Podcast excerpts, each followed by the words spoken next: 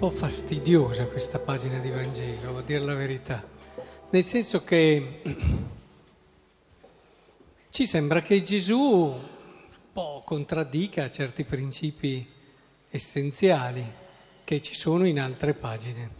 E allora, visto che è una pagina un po' ostica, ma sappiamo che non c'è pagina del Vangelo che non abbia un valore grande, cerchiamo di metterci qui con umiltà a comprendere un po' meglio che cosa voleva dire Gesù.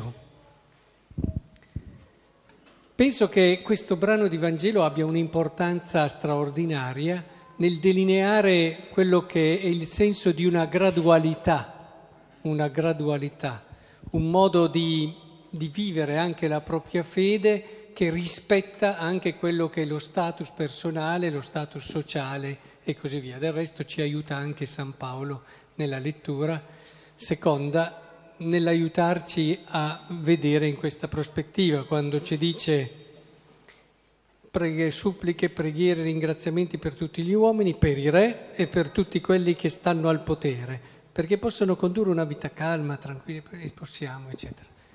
Ora, di solito ci si contrappone, ma a quelli lì. Allora, la prima cosa che ci viene insegnata oggi è che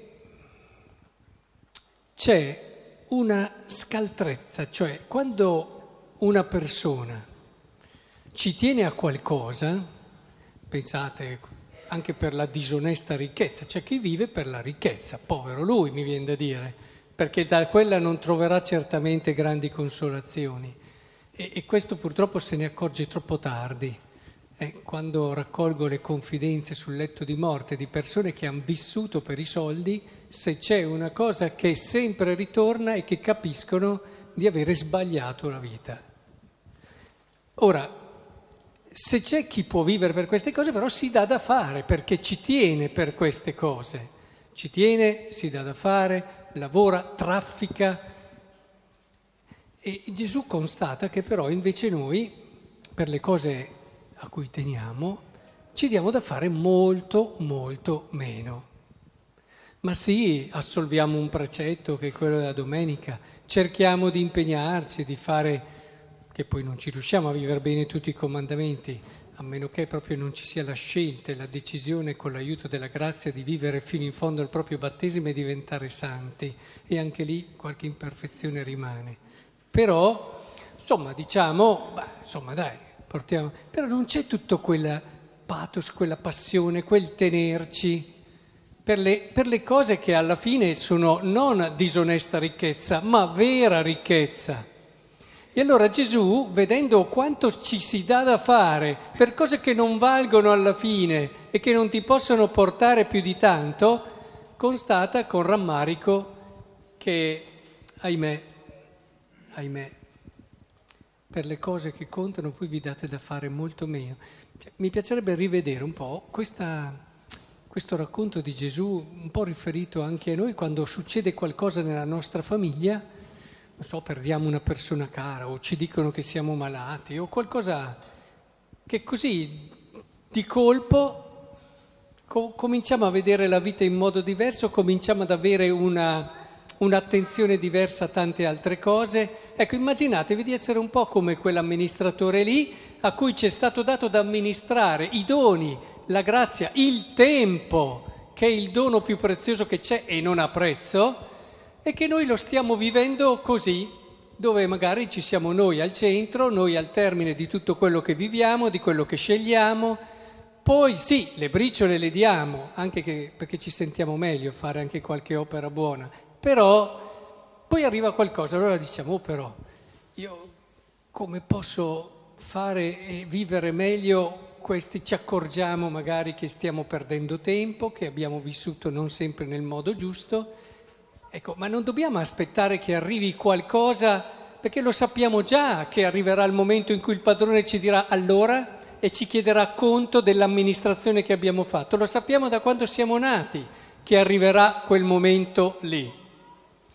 Perché dobbiamo eh, aspettare chissà quale cosa per cominciare subito eh, a darci da fare con quella scaltrezza che non è verso un qualcosa di disonesto, ma quella scaltrezza nel senso proprio del darsi da fare sul serio, inventando qualcosa, cercando di metterci tutta la passione e la voglia per diventare santi, ad esempio. non so quanto noi ci stiamo ingegnando nella nostra vita, ci stiamo dando da fare, stiamo trafficando per arrivare all'unica cosa importante che è quella di diventare santi.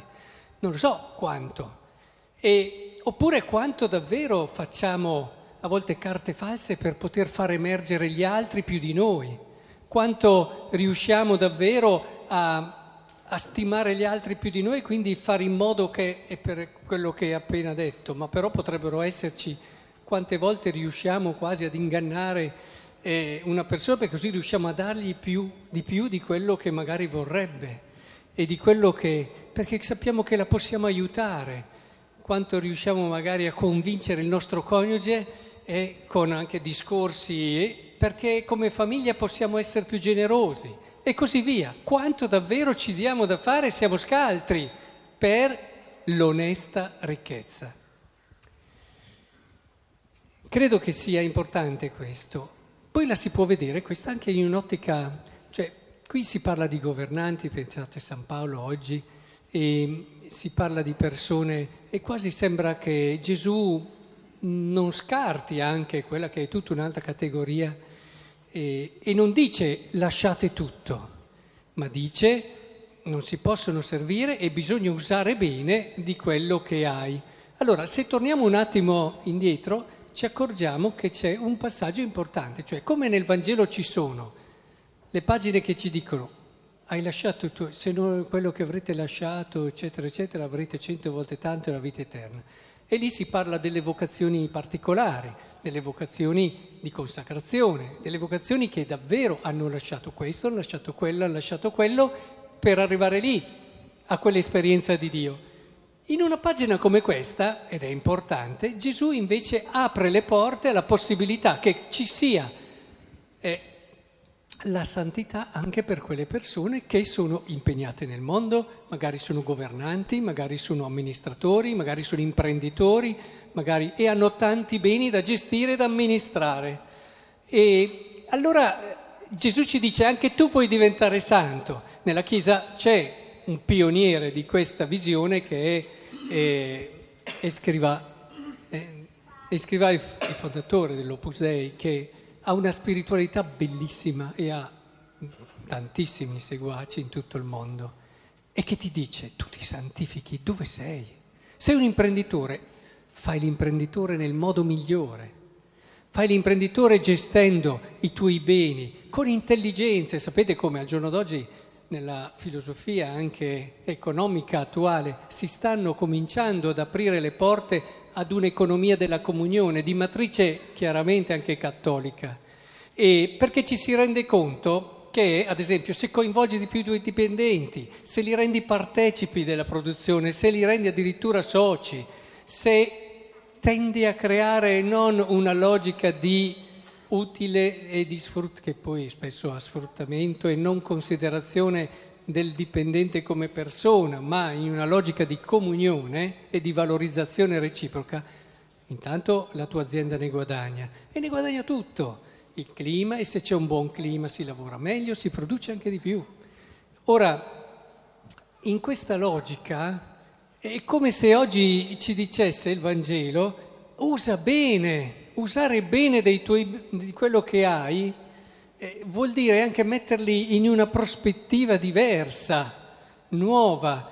E del resto, quando qui si dice eh, chi non è fedele nel poco non sarà neanche nel molto, Gesù fa un passo in avanti e ti dice, oltre a quello però, dopo cerca di essere. Perché se tu sei, sei fedele sempre. Se tu incarni certi valori, puoi essere un governante, un, dicevamo un imprenditore, dicevamo un insegnante, un preside, puoi essere quello che sei. Tu devi essere. Chi è che è fedele nel poco e anche nel molto? Uno che è. Chi è che è fedele quando lo vedono tutti e quando non lo vede nessuno? Uno che è così, perché ci crede a quelle cose lì, perché fanno parte di lui. Non gli importa che lo vedano o che non lo vedano. È così. Gesù fa il passaggio verso l'essere perché è lì che dobbiamo imparare ad essere in un certo modo. Allora possiamo vivere, possiamo vivere realmente il nostro spirito e il nostro servizio ovunque posto siamo con gli occhi giusti. E allora trafficheremo bene perché abbiamo l'obiettivo e il fine giusto. E, e allora dopo Gesù scende sempre più in giù, non puoi servire la ricchezza e Dio cioè nel senso di arrivare poi a quella libertà e quell'obiettivo chiaro che vuoi usare bene della ricchezza, lo potremmo parafrasare così, non puoi servire la ricchezza e Dio, ma vuoi servire la ricchezza bene, bene, arriva Dio. Allora quando arriverai a Dio, anche i beni le ricchezze le metterai al posto giusto, gli darai il peso giusto, gli darai il valore giusto, ma prima ancora, e potrai farlo, perché imparerai a dare il peso giusto a te stesso e al tuo prossimo.